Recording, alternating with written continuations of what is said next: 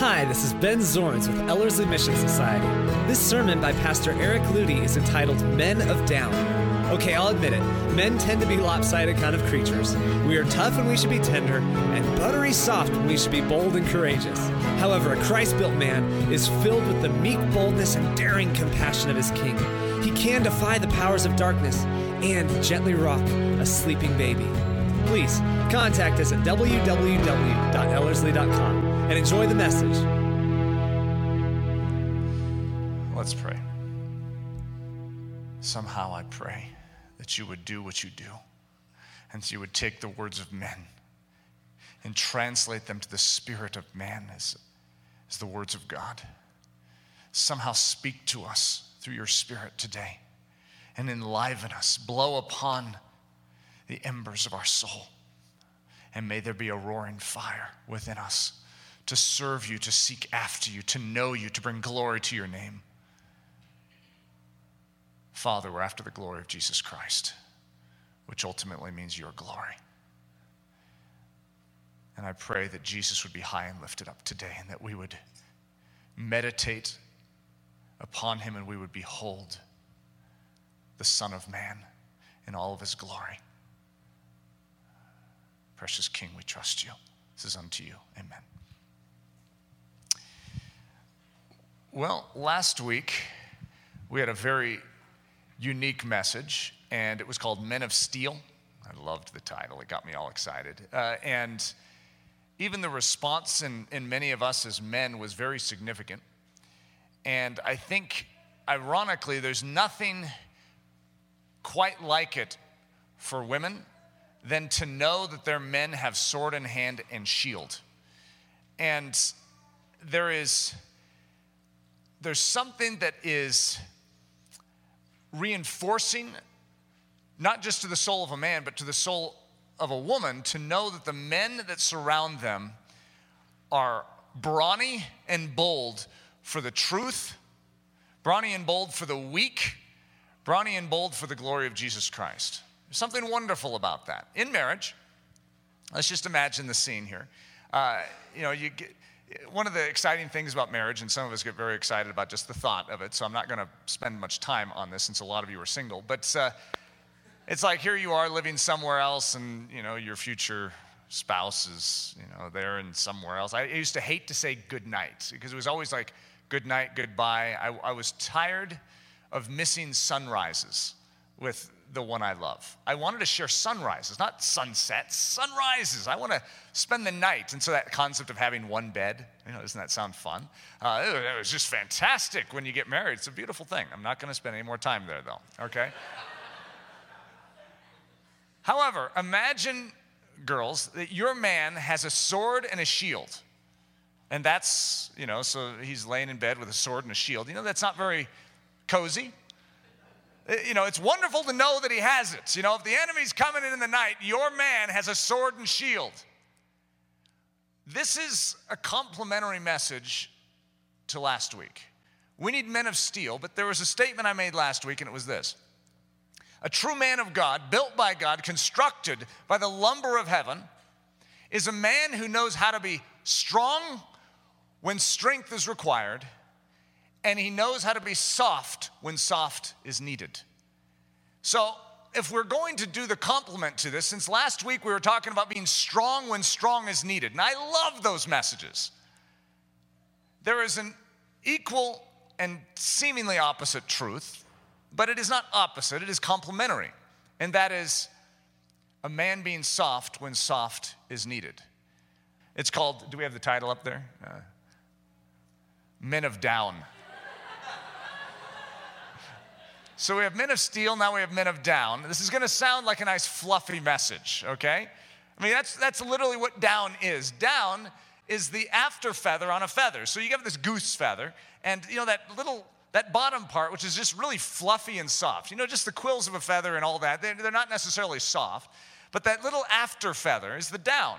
And it's what keeps the duck warm. Underneath the feather is right against their skin. They have this down. And if you take that down and you put it in a nice comforter and you lay it on top of you at night, it is an amazingly beautiful thing. It's soft and cozy and comfortable.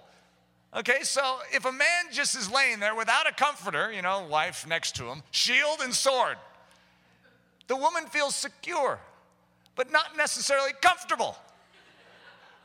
We need both and. In other words, men need to be strong. They need sword and shield, and they need to know when to rise up and defend. They need to know when to bare their chest and take the blow. But they also need to know how to be soft, when to be soft, because men have a tendency to be soft when they are supposed to be strong.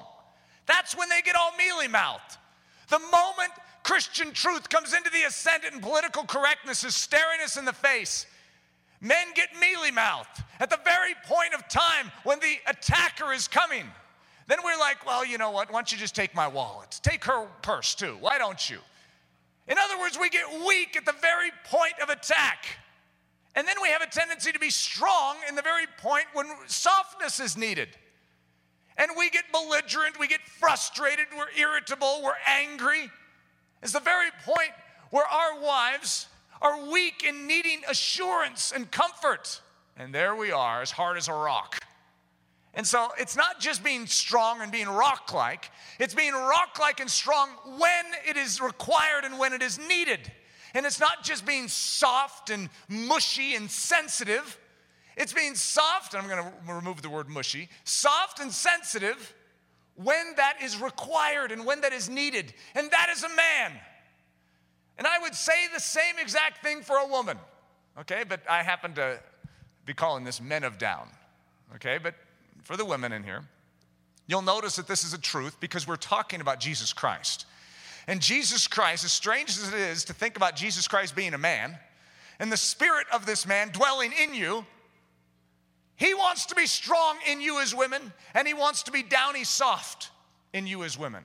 He expresses, the nature of God is expressed through femininity uniquely, and it's expressed through masculinity uniquely. And our study is on Jesus Christ, who's a man. So we have men of down. Okay, now I said this is going to sound like a fluffy message. It's actually rather intense. I know it doesn't make a lot of sense. How in the world could men of down be an intense message? Well, just wait. Okay, our key Greek word, proistemi, okay? Is how it's uh, supposedly pronounced, even though I typically disagree with the pronunciation guide because I like to pronounce it the way English would be. But I usually come up with my own uh, rendition of the word. So if I come up with my own rendition, don't hold it against me. Just you'll know that I'm talking about this word. This is what it means to superintend, preside over, protect, and guard. That's strength, that's steel. Now look at this to care for and give attention to to be able to focus in, to care as a shepherd would for sheep, yet at the same time to stand guard against the wolves. This is a great word, even though I can't pronounce it. Proistemi, something like that. But here's my little d- definition at the very bottom. I underline it, not to say my definition overrules that one, but to emphasize something. To rule with steel and down. We're talking about two things being strong when strength is needed, and being soft when softness is required. How is this word used? This is actually in the New Testament the word that is used when talking to bishops over the church, which are overseers. Bishops are like overseers over entire church bodies and, and collections of church bodies. Deacons. Deacons are the ones that are used within the church to distribute unto the poor. The church has resources and they literally go out to the weak and rescue the weak. Elders, elders and bishops are very similar, but they're basically the ones over the entirety. The words are interchangeable. Fathers and husbands. Do we see any correlation here? Men. Men of God. This is the word. This is the operative word for them. Let's see. Let's go back and see if we can pronounce it again. Proistemi. Boy, that is a hard one. But this is our operative word. Okay, Paul's charge. Proistemi well. This is what he says over and over again. Men, proistemi well. And we're like, what in the world? Well, now you know what it means. But this, this is what he's saying Men, be steel when steel is required and be soft when soft is needed. This is the call. This is the challenge to us as men. So here's a combination. You'll see 1 Timothy 3 4 through 5, verse 12, and then chapter 5, verse 17. So this is a collection with dot, dot, dots collecting it, uh, connecting it. One that ruleth, or proistemi, well his own house, having his children in subjection with all gravity. Talking about uh, bishops, by the way. A bishop is one that ruleth well his own house, or proistemi well his own house, having his children in subjection with all gravity. Subjection meaning in obedience, and with all gravity means with all reverence. The, word gravity sounds like the guy's being mean. He's like, hey, kid, be quiet. That's not what it means. It means with reverence, which means with respect. That child looks at his dad and says, My dad my dad knows what he's doing. My dad is strong. With reverence, they look at that dad and they say, I like my dad. My dad can beat up all the other dads. It's with reverence.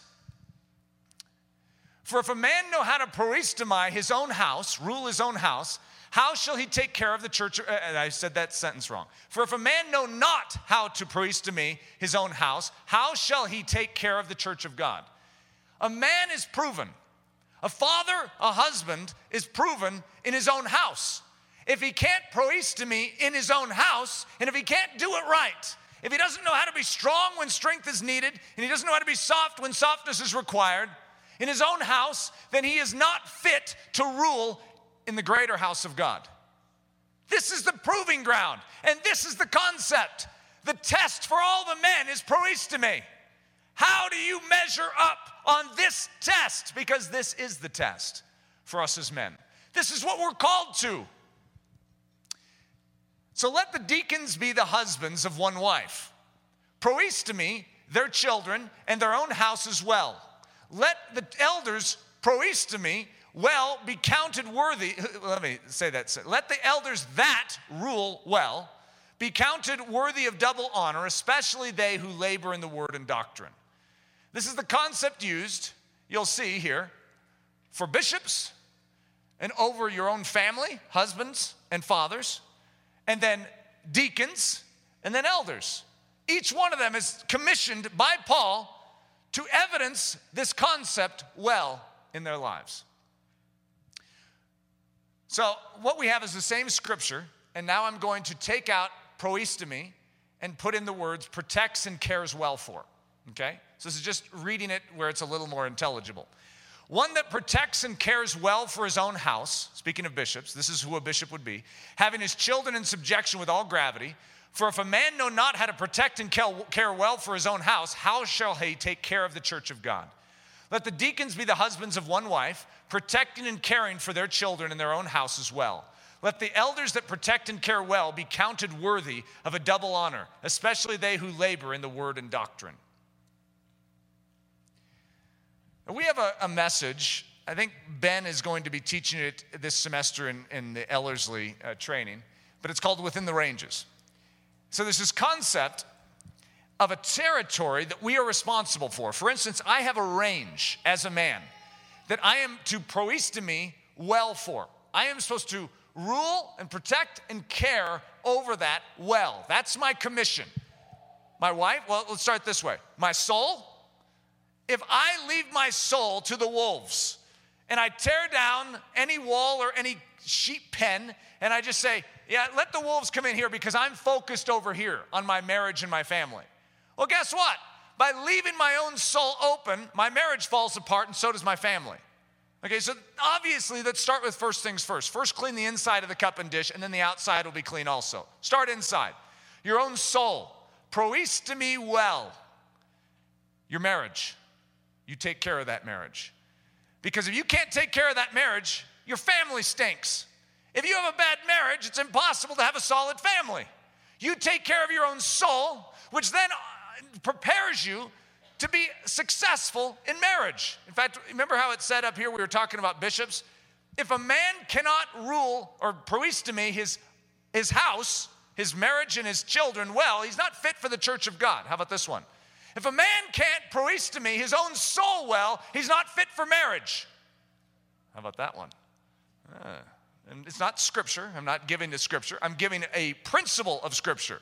It's the principle of taking on further responsibility and authority.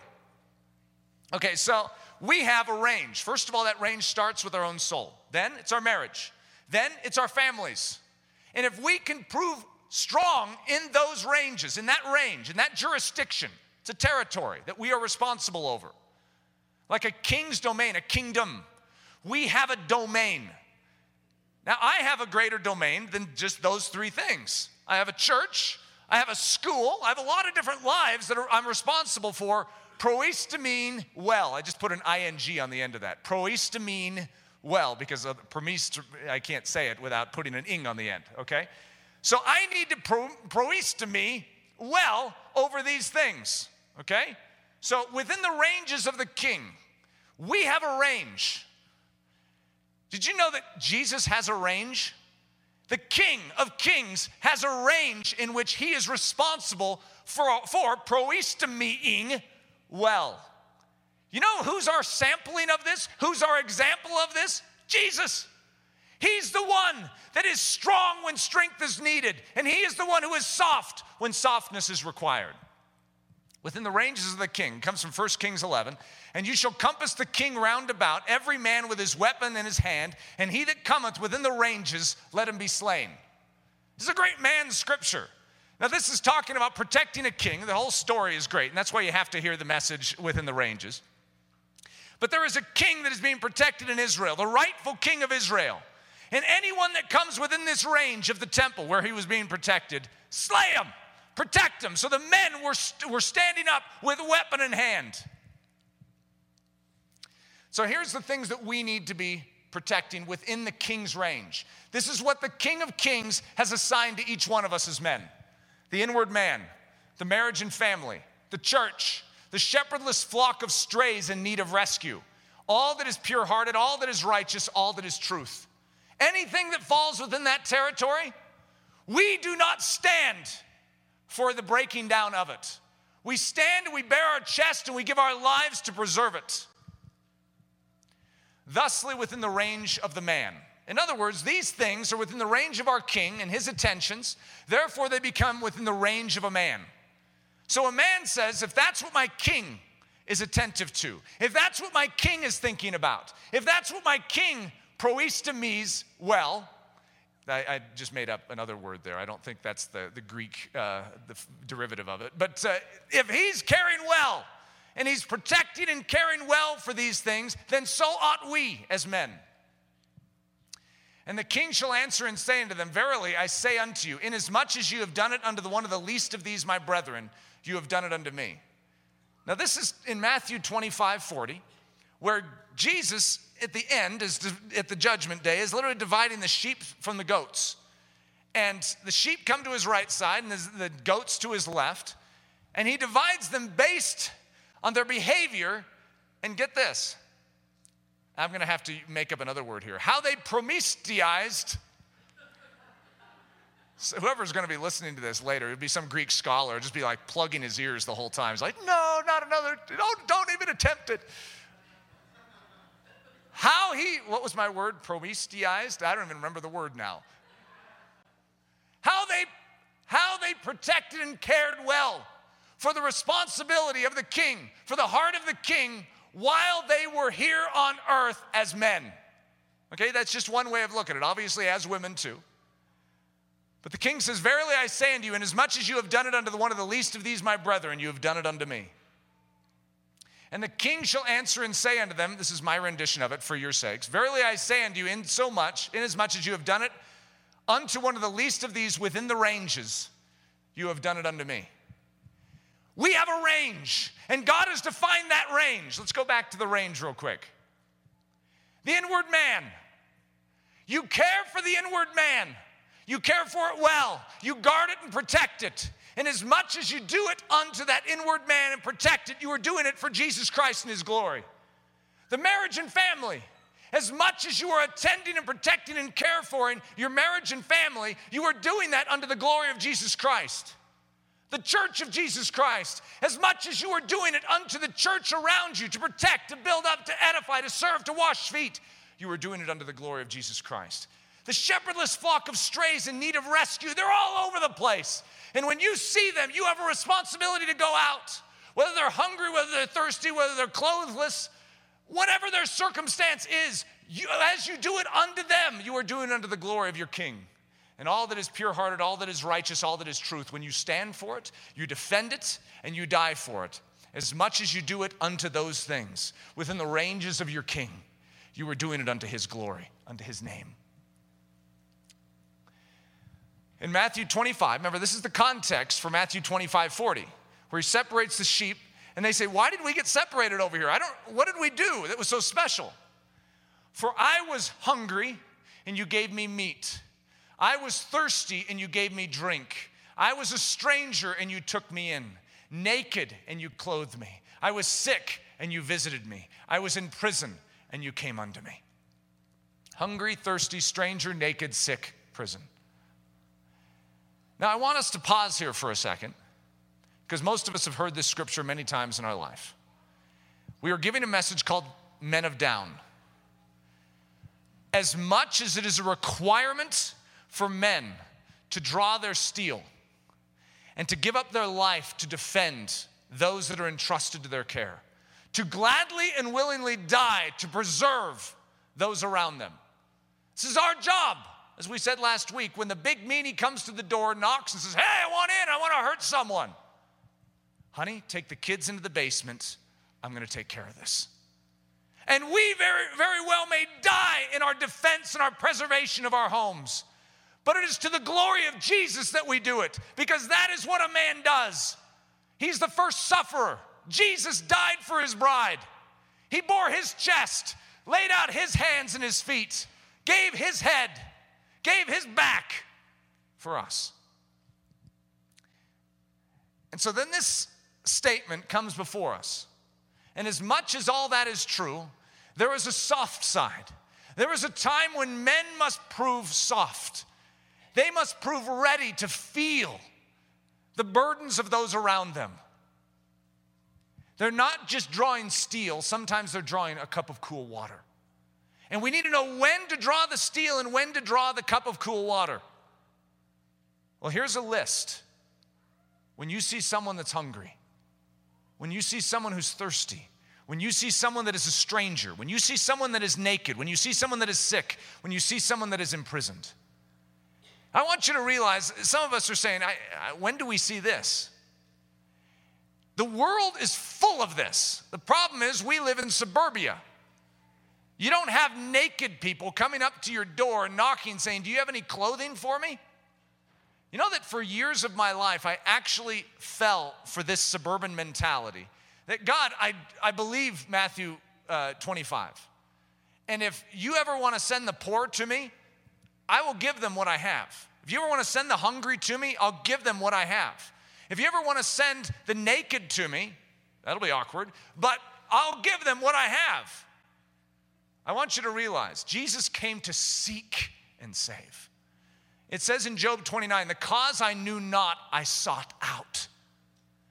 They don't come to us, we have to go to them. This is the proving ground for us men. Most of us are not men of steel, but we're also not men of down. I don't know what we are. We're something in the middle where we have a little glimpse of strength here when the Broncos are playing and they score a touchdown and we punch our buddy in the shoulder. And then we have a little bit of softness and we cry at the end of Anne of Green Gables. There's a little softness there and there's a little strength there. But overall, we're not drawing our steel or the cup of cool water. We have neither. I've really struggled with this in my life, by the way. I have spent years of my life esteeming great masculinity. And so for a whole season of my life, I was Mr. Sensitivity. Okay, man of down. I wasn't the full scope of Man of Down as we're going to talk about today, but this was sort of my specialty. I wrote tons of books on it too. It's like, oh, if I could just be married to Eric Ludy, he would be sensitive. And I sort of liked that. You know, I liked the fact that I could make all the guys feel a little uncomfortable and all the girls go, oh, that's so sweet. Yeah, there's a few of you guys that have been mad at me for it too. It's like, great, that Eric. I want you to realize what God has been working on me over the past, I don't know how many years it's been, but it's the man of steel side. God has been slowly turning me into John the Baptist, and I haven't necessarily appreciated his work always, but I feel like I have a little camel loincloth on. And he has, you know, locust and wild honey that I'm like chewing on. And everyone around me is looking at me going, What's that? Uh, I used to be sensitive. I used to be the guy, you know, that everyone was like, oh, that's so sweet. Now they're like, that's so rude. I don't want to be that guy. We need to be willing to be deemed rude, inconsiderate, and incorrect and intolerant in this world. And at the same time, to have all of our sensitivity and our compassion and everything that the world would applaud go overlooked because they're so distracted with our camel skin and loincloth, camel skin and loincloth, and our locust and wild honey. The world does not approve Christianity. And until we finally get that through our thick skull, because a lot of us think that if we can be more humanitarian, the world will compliment us and pat us on the back. But if we are men of steel at the same time, we're men of down, they will forego applauding our men of downness and they will only see the man of steel and they will reject it and they will crucify it. We need to realize that what God is doing will not translate into this world, and we do not do it for the world's applause. We do not take care of the hungry, the thirsty, the stranger, the naked, the sick, or the imprisoned for them, for their approval for our political ratings so that we can run for office. We do not have photo ops with babies and wave at the camera so that we will gain public approval. We do this for Him. We are doing it for the glory of Jesus Christ. That's our motivation. So I want us to measure ourselves on this. I have been deeply convicted over the past four or five years in regards to both last week's message and this week's message. Trying to figure out who I am. I am a I became a rendition of masculinity that was a hybrid. It wasn't fully Jesus. It was part cultural to be sensitive to the culture, and it was part valiant. And Jesus Christ has been removing a husk from me. You know, in this process of becoming strong for, for Christianity, one of the hardest things for me, and this is hopefully you guys don't need to go through this, but is to know how to continue to be sensitive. It's like this growl emerges in my soul, and all I want to do is bark for the glory of Jesus to preserve his righteousness, his holiness, the sense of who he is, his grandness. I don't want it to fall in the streets. Then I come home and I'm in my living room and I'm like, ah! And, and Leslie's like, oh. In other words, how, this is why I emphasize it to know when to be strong and when to be soft. Because I would come home and I'd hear something from Leslie, you know, some something that wasn't completely in alignment with scripture. You know, one of those things where a woman's like, and I'm feeling a little afraid. How dare you? Fear must be cast out. Okay, and it's the very moment when I needed to be putting my arm around and saying, I'm here. You ready to fight? because your man has a shield and has a sword, and I'm here for you. you when you're taking care of a sheep, you don't treat them like a wolf. See, if all day long you're fighting off wolves and then you come back with your sword and your little sheep is over there, you go, tink! you could say, hey, that's what God's trained me to do. I use this sword. Yeah, but you need to know when to put it down because it is not always the weapon of choice. You fight the wolves and then you set down the sword. Maybe sheath it, okay? You don't need to put it somewhere and hide it. Sheath it and then get the cup of cool water and feed your sheep. Knowing how to do both well is a great art. Let me tell you. This is one of the number one things I've gone through in the past five years, is basically saying to Leslie, okay, that was one of my sermons again coming out. I need to learn how to serve. This, again, this was my specialty being the man of down. But it wasn't the man of down fully as we're going to be talking about today. It was a man who was sensitive, who knew how to write sonnets, and knew how to sing love songs, and knew how to give flowers. This is wonderful stuff. But there's more to it. A woman needs to be protected. She needs to have that sense of security, and she needs the down comforter. Both simultaneously present. A sheep needs the shepherd to be strong and watchful always, but tender and observant always. How do they do that? Both and. That's Jesus. He specializes in it. Let's let him overtake our lives and do it in us. So, the man's report card grade yourself before the judgment seat. This isn't a fun thing, but I say let's do it now instead of waiting for then. Matthew 25 40. You ready to uh, find out sheep goatness within you? The hungry. Have you done with the hungry in this world? I'm not just saying the physically hungry. What about the spiritually hungry? How many people would long to know what you know? Are you feeding them? Are you at all sensitive? And do you care about them? The thirsty, the stranger. You know how many people could fall into the stranger category, even that just walk into a church like this? How are we taking care of them? How are we reaching out to the stranger amongst us? My mom, her specialty is strangers. In fact, her name, Barbara, means stranger, so she has a special heart for strangers. I'm not exactly sure how that works, but that's how it worked. And she has a special heart for strangers. And so, like foreign exchange students or anyone over here, she's always reaching out to them. She, she loves finding the stranger. Well, for most of us, we've never even thought about it. And I'm saying this is an evidence of Christ at work in us.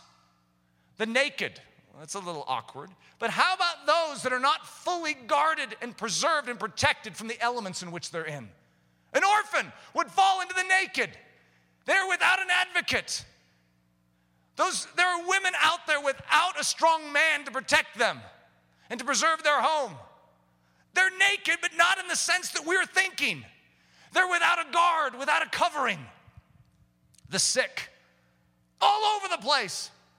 The sick are everywhere. It says to visit them. Well, it's the same word as used in James when it talks about visiting the orphan and the widow.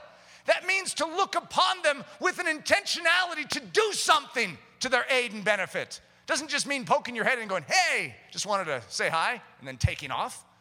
It means to look in upon their need and to say, how can I give of my own life, resources, time, and energy to serve and to help? The imprisoned. They're imprisoned here in Colorado that most of us have never even considered, never thought about. This is our opportunity and how we prove well here. And it's not just the prisons that are a physical structure with chains and bars, it's those imprisoned in sin. What are we doing about it? So that's our report card as men.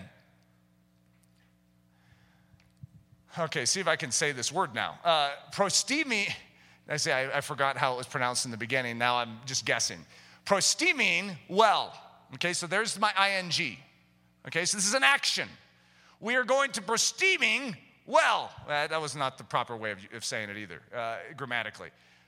How about this? This is Paul's command. No, that isn't. Let's uh, see if I can get this. This is a hard one for me. Are you prostiming well? See, that, that, that will work better. The amazing power of doing it right. Look at Isaiah 58. Is not this the fast that I have chosen? To loose the bands of wickedness, to undo the heavy burdens, and to let the oppressed go free, and that you break every yoke? Is it not to deal thy bread to the hungry, and that thou bring the poor that are cast out to thy house? When thou seest the naked, that thou cover him, and that thou hide not thyself from thine own flesh, thy own relatives, thy own, uh, their own flesh and blood. Then shall thy light, listen to the effect of it, then shall thy light break forth as the morning and thine health shall spring forth speedily, and thy righteousness shall go before thee. The glory of the Lord shall be thy rear guard. Then shalt thou call, and the Lord shall answer. Thou shalt cry, and he shall say, Here am I. If thou take away from the midst of thee the yoke, the putting forth of the finger and the speaking vanity, and if thou draw out thy soul to the hungry and satisfy the afflicted soul, then shall thy light rise in obscurity, and thy darkness be as the noonday. You know how many Christians are living in such defeat this scripture is literally like a recipe for strength. It's like, turn outward, serve those within your range, be a man or a woman of down. You're sensitive to the needs of those around you, and you will find that your light will break forth as the morning. Your healing will speedily come. In other words, if you're sick, This is the secret. Then shall thy light rise in obscurity, and thy darkness be as the noonday. And the Lord shall guide thee continually and satisfy thy soul in drought and make fat thy bones. And thou shalt be like a watered garden and like a spring of water whose waters fail not. And they that shall be of thee, this is your offspring. And they that shall be of thee shall build the old waste places. Thou shalt raise up the foundations of many generations, and thou shalt be called the repairer of the breach, the restorer of paths to dwell in. What an incredible statement!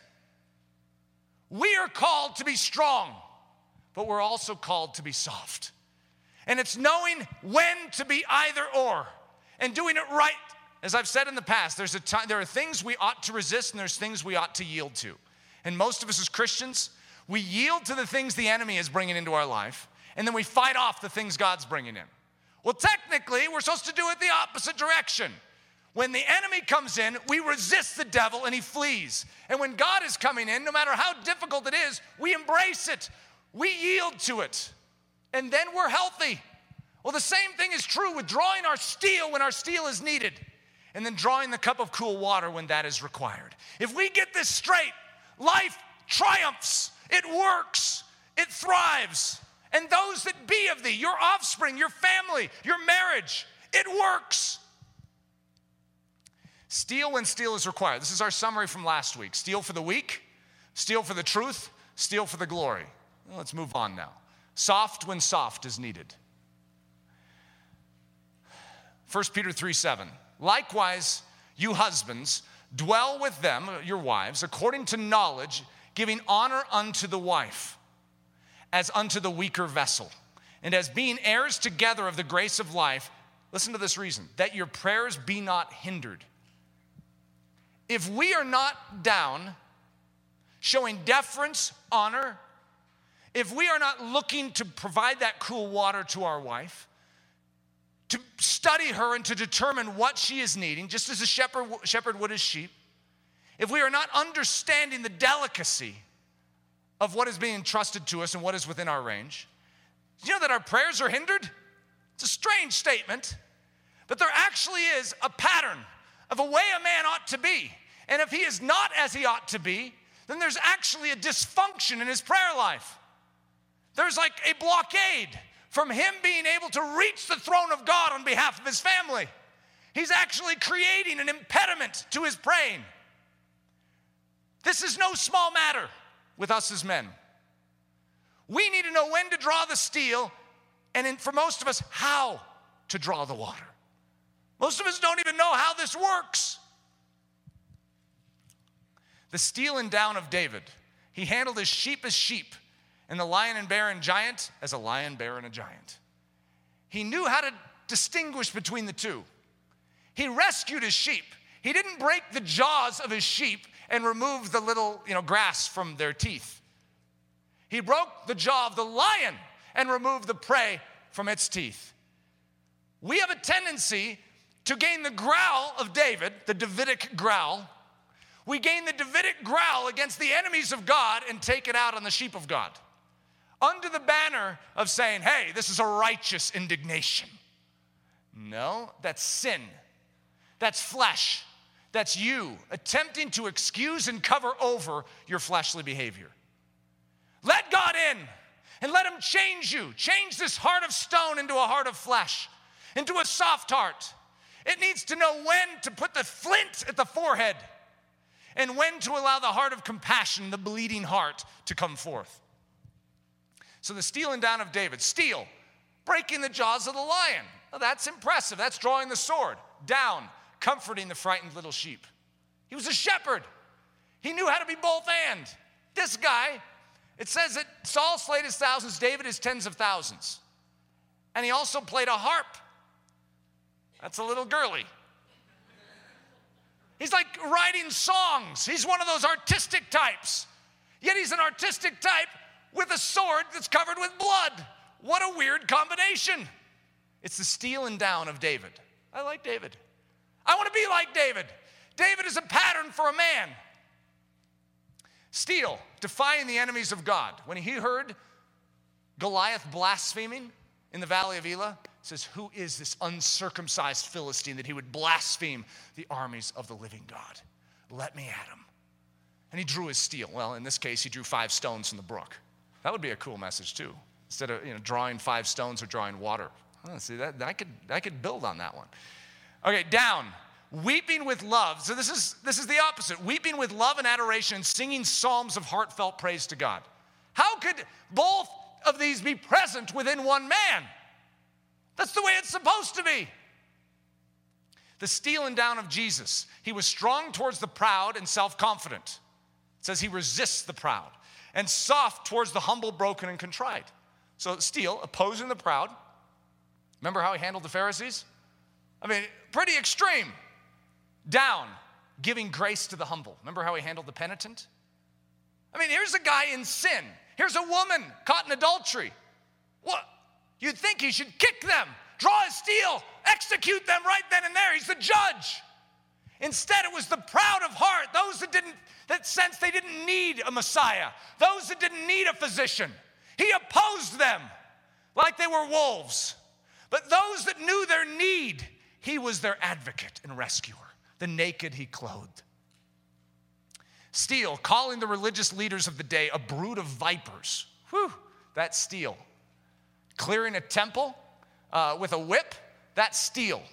Coming on a white steed with, with sword protruding from mouth, crowns upon your head, vesture dipped in blood, and a tattoo on your thigh, that's steel. Soft, inviting the little children unto him, taking them in his arms and placing his hands upon them. Steel, with whip in hand, entering the temple and overturning the money changers' tables. Soft, weeping in Bethany, feeling for his friends as Lazarus lay dead in the grave. Okay, 10 attributes of the man of down. First one, he's approachable. Let's discuss approachable. Though he be a mighty leader of men, he does not place himself amongst the important ones of this earth. He does not seek earthly applause, commendation, or crowns, but rather he spends his life on the lowly as if they are royalty, children as if they are princes and princesses, widows as if they are queens, and the hungry as if they are kings paying a royal visit.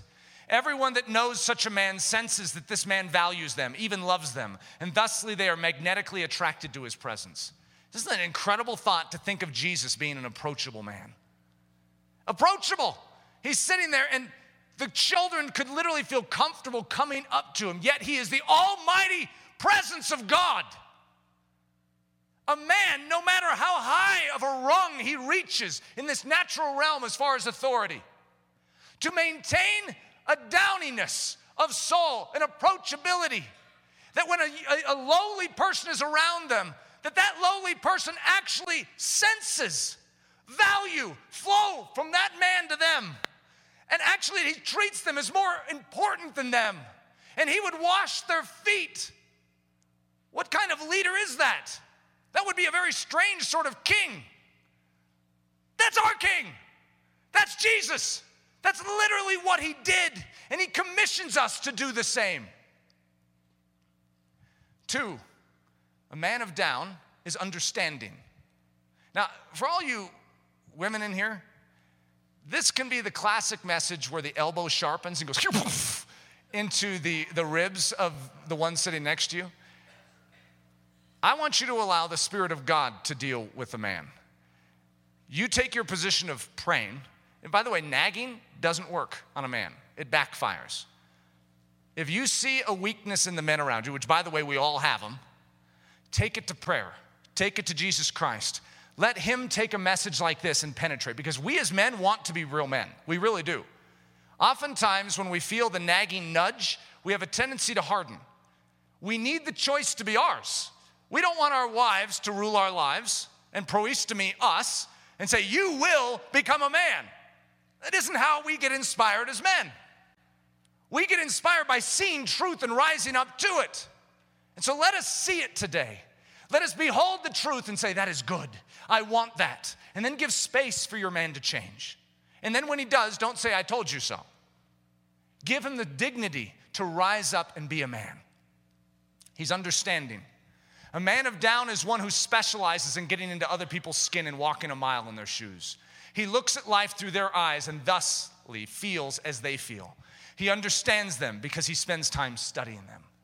Understanding. A man of down is understanding. Now, this is classically understood to be one of the great voids in marriage because men have a tendency to be lost in their own world and women want to be understood.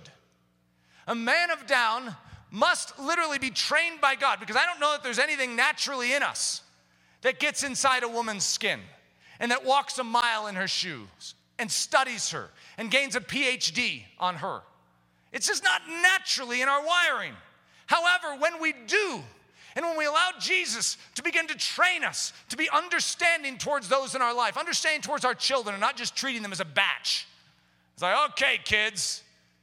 But knowing their individual names, understanding their unique attributes, serving them as individuals as opposed to as a, as a group.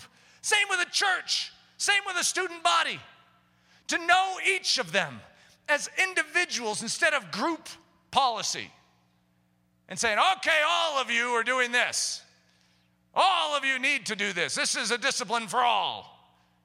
To know each and every one as an individual, to be understanding, an amazing quality of a man of down. Three, he's honorable. He demonstrates a virtue and an excellence of manner in his every word spoken and in his every action performed. The man of down recognizes that his purity, life, and love is an example to everyone that surrounds him.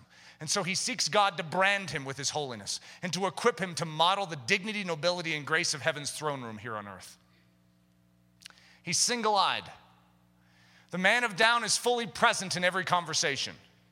You ever talked with a man? You ever been a man in this type of situation? Okay, it's very easy to put this in marriage. Those of you that know marriage know how this works. Man focused on some problem in life, woman talking. No clue what she's saying, but she's talking. I don't know why she keeps talking because I have an issue I need to be focused on right now. And then she asks the classic question Have you heard a word that I've said? And if you're really skilled at being a man, what you say is something like, Of course I have. Then she says, What?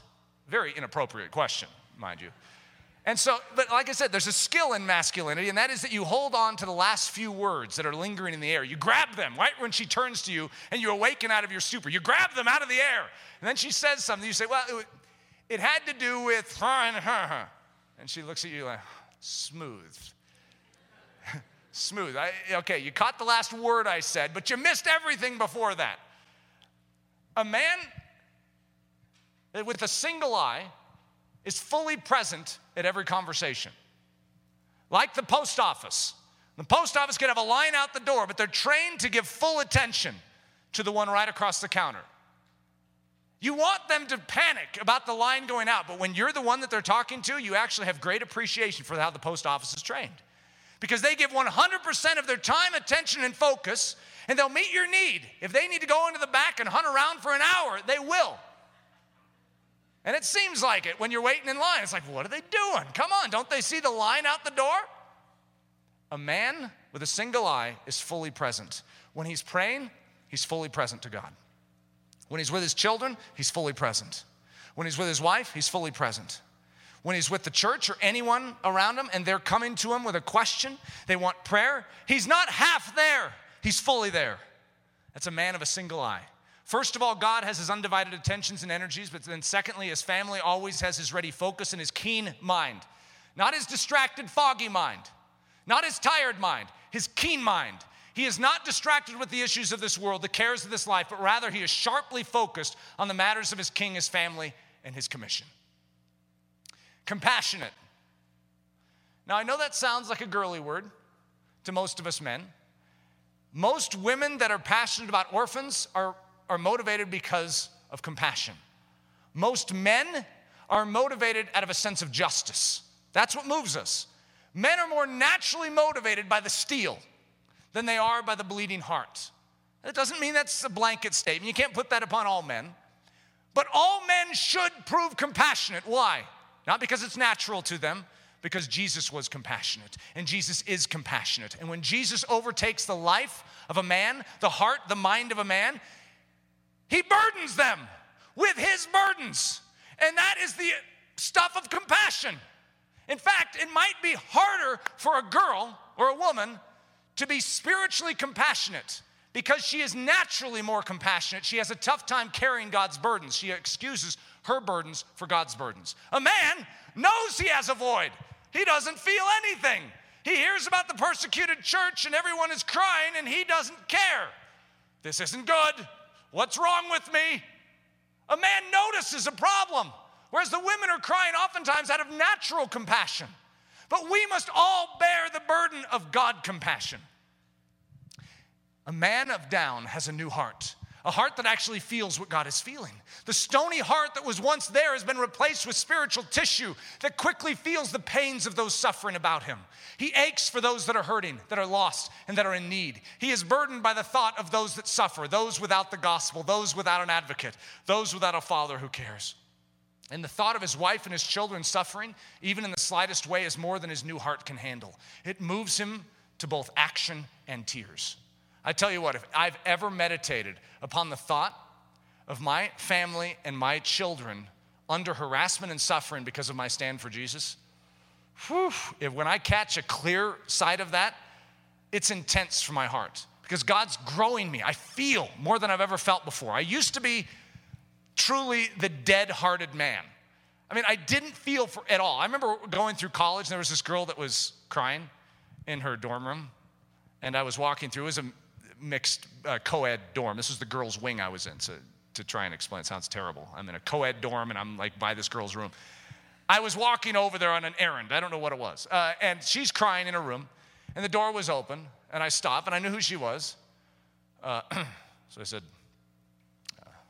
"So, how you doing?" She looks at me like, "You heartless! Don't you? Can't you see how I'm doing?" And then she kept, kept crying. Sort of bounced up and down on my toes and then kept walking. I have no idea what to do in a situation like that. If a woman starts breaking down around you, what do you do? You know, you just sort of pat them on the back. God has begun to train me and to give me a heart of compassion where I actually feel. I have had the panicky feeling in my life, and I still do at times, that I'm not feeling at the level I should. Okay, when we start talking about hell and eternal torment, it is weighty upon my soul. However, it's not as weighty as it should be. There is more that I must feel, but this is what God does in a man. So if you're feeling the hardness of heart, come to Jesus. He's a master at dealing with hard hearts, He's a master at making them soft. It's a promise, and He can't lie. Six, a man of down is thoughtful and kind. Okay, women, I almost wish you could leave for this one because there's nothing worse than having an expectancy grow within wives did you remember what it said? It was number six. He said that a man of down is thoughtful.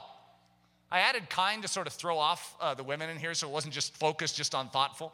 This is not something that men, I think, naturally pop out of the womb and are, is thoughtful. I'm not exactly sure what's wrong with us. Maybe we could just call it sin. But we don't think about the needs of others. We think about it every once in a while when we're reminded, but there isn't a natural process within us that goes ding. During the day, we're like, oh, my wife, my kids, my extended family, my friends, they need to know how much I love them. It takes September 11th to shake us sometimes to say, oh, I've, I need to be saying, I love you more. I need to be doing more. Let's not wait for tragedy. Let's build it into the framework of our life and every day. A man of down is trained to remember those within the ranges of his life, to think of them often, to pray for them always, and to demonstrate his love and affection with great consistency. For his wife, it may be flowers, a dinner out, a kiss, or a strategically laid card on her pillow, something to say, I'm thinking about you. For his children, it may be canceling an appointment to go crawdad fishing or an extra moment after breakfast to fix the latest crayon drawing to the front of the refrigerator. And to the orphan, widow, naked, hungry, thirsty, enslaved, imprisoned, lost, and dying all around the world that might be hatching real world adventures to come to them and practically meet their needs. Are we thinking about them? We have a tendency to hear of a need, to know there's a need, and to even say, you know what, we probably should be doing something about it. You know that your wife needs to hear from you. And we go, hmm, it's probably true. We reason it through, we say, that's the truth. And then we forget about that truth. How can we lock these things in and create a framework of being that is naturally thoughtful and kind as the outflow of the supernatural work within us? we come to Jesus and we say, Jesus, this is your pattern. This is what I must become. Not so that just my wife is happy, not so that my children are just healthy, for your glory. For your glory, I must become this. I must show forth the nature of Jesus Christ on earth. There are many ministers of the gospel throughout the ages that knew when to draw their steel. And I can only name few that knew how to pull up the cup of cold water.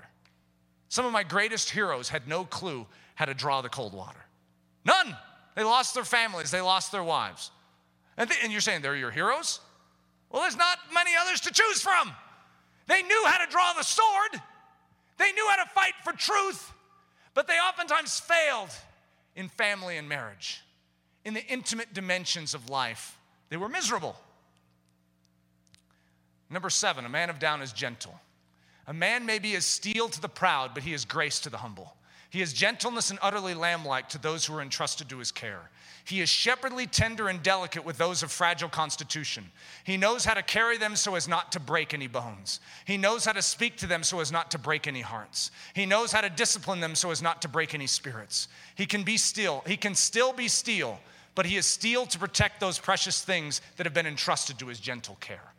Let me read that last line again. He can still be steel but he is steel to protect those precious things that have been entrusted to his gentle care. He's meek. A man of down is harnessed by God. That's what meek is it's strength harnessed. Let me say it this way great strength harnessed. He is in truth a wild stallion, but a wild stallion that has been broken to the will of the master horseman. And though untamed, and though if he were untamed, he would be dangerous and volatile, now that he's made meek, he is useful for the most delicate tasks. Though he is crammed full of intensity, love for battle, and thirst for adventure, he is able to stop in the midst of enemy fire, stoop down, and gently pick up the crippled child and run her through the enemy fire to safety. That's meekness. Meekness, a man built for war, in the midst of war, stopping. The man he was about to kill right in front of him, but he has a greater agenda. He is trained to the will of the master horseman who pulls back and says, Don't forget him. He leans down, stoops, stops in the midst of enemy fire, grabs the crippled child, and runs him to safety. That's meekness. That's a man of steel knowing how to sheathe his steel at the right moment and draw the cup of cool water. Whatever that is, the mystery of what that is must be inculcated within us as men. He is guileless. He has not even a hint of subtlety and craft. He is innocent of conspiring, of manipulating, and conniving. His yes is yes and his no is no. His word is his bond, his handshake is his guarantee. Those in his life can trust him. He cannot lie. He is faithful to his word, and his promise is a sure thing. He doesn't live a secret life, but a simple life of truth. His wife has perfect confidence in him, and his children never need to doubt his sincere love, honor, and purity. Where are such men today? Just take that one, and the world could turn upside down. Just that one, guileless. And a man of down is merciful. A man of down is a master of forgiving. He is unable to hold a grudge. He delights in showing the pattern of the kingdom of heaven and revealing the love of Jesus Christ to all that seek to do him wrong. He is a strong defender of that which is entrusted to him, but without contradiction, he is also merciful and long suffering towards all that might delight in his downfall. Bitterness and resentment are foreign to a man of down. And instead of the motto being a tooth for a tooth, the man of down's motto is blessings for blows and beatings. You bring blows and beatings, the man of down brings blessing. The man of down knows when to turn the other cheek.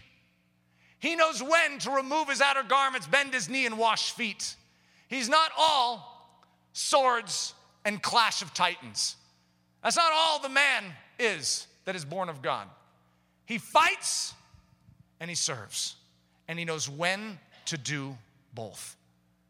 Sometimes he's doing them simultaneously, but a lot of times life demands us drawing the steel and being fully present in battle.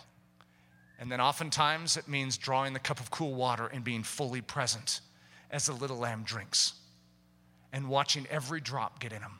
Can't tell you what it's like caring for a baby. When you're used to the hustle bustle pace of this world, and then you're feeding a bottle? Come on. This bottle's taking forever. What is this, a size one? They have these things, size one nipples. Actually, I think there's an N nipple, newborn nipple. The thing, the, the, the, the little hole in it is so utterly small that it drives a man crazy. You want to squeeze the bottle. Come on, and the kids are, you know, getting it spurted in their mouth. Because you're, you want a battle. You want to move. You want to get stuff done. I don't feel like I'm doing anything here. You are. You're being a father. You're being a man of down. You're giving attention to your little baby. Be fully there, be fully focused. Pray for that little child. Pray over them. Guard them and protect them. Delight in these moments. Learn to be still. Learn to be downy soft, even though it's a little awkward. And you want that crazy bottle to go faster. Because once they get done with that bottle, guess what? Well, it's been two hours. They need to eat again. No! For a man to know when to be strong and when to be soft is a work of Jesus Christ within a man. It is not something that you can whip up as men. Here's what I want to encourage, first of all, the men and also the women to remember this. What we just described is like a 10, a measurement of perfection. Please gain the vision of what this is supposed to be, gain the vision of the loftiness and the grandeur of what a man can become, but also recognize that there's a principle of maturity in the kingdom of heaven. And that when you're a toddler, you're a toddler. That toddler can look up at his dad and say, One day I'll wear size 12 shoes. But he can't force his foot to grow, he can't stretch it out bigger than it is. He can only walk in the little toddler shoes because that's how old he is. And as men, some of us, though we be old in age, are young in the formation of Christ within. It's all right. We're little toddlers. And the women around us need to recognize that as well. That it's okay for a man to be in development. It's okay for a man to take steps forward that might not look as grand as this. But you know what? Compassion, when it begins to come forth, comes forth in little moments, little bursts, micro bursts within a man's heart.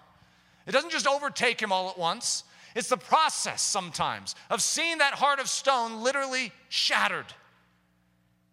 But when you get those little microbursts as the rock begins, don't hold it over him that he's not fully finished. Cherish the fact that there is signs of life. As I say, when you are grafted into the branch, oh, I'm sorry, the vine in John 15, and people are saying, I don't have fruit. I'm not showing the fruit at the level I, I feel I should. Do you have greenness in the branch? Because if your branch is green, that's a sign of life. You may not have a lot of fruit, and your fruit may be minuscule, but guess what? You're showing life. That's what matters. Because if you see the withered fig tree, that's the one that Jesus curses. It's not producing, it's not showing life. Get it out of here. You're showing life. You're a toddler. You have the DNA to grow up into the full stature of a man. But allow the grace of God, the long suffering of Jesus to walk you through this process of development. And women, remember that. That we as men are a work in process. Jesus is your true hero. We're wannabe heroes. We're wannabe like Jesus's. That's what we are. We see the pattern and we say, Jesus must do it in us. He delights to shape us into men of steel and men of down. And so, women, those of you that have had this vision of what a man ought to be, I want you to take it to your knees instead of to the ribs of the men around you. And I want you to encourage them with your knees on the ground in prayer. God, do this. Soften the heart. Cultivate this life, this manly growl, and this manly sensitivity within my men. Do it. If you have brothers, start praying for them. If you have dads, start praying for them. Do you imagine if the force of femininity in the spiritual realm was pushing on this exact issue? What could happen to the church of Jesus Christ if men were stirred the way they must be stirred in this age and generation? Let's pray. Father, you must do this. It is your great delight to give us the kingdom. It is your pleasure to give us the Spirit. There is no hindrance, there is no distaste within you. It is you that is stirred within us and said, I want to give you this. And the work that you begin, you are faithful to complete. Lord, so I pray that you wouldn't just begin this work, but that you would bring it to a full completion for your glory, honor, and praise. Make us men of steel and men of down. Make us women of steel and women of down. The full picture of Jesus Christ, the manifold wisdom of the heavenlies revealed in and through the church of Jesus Christ.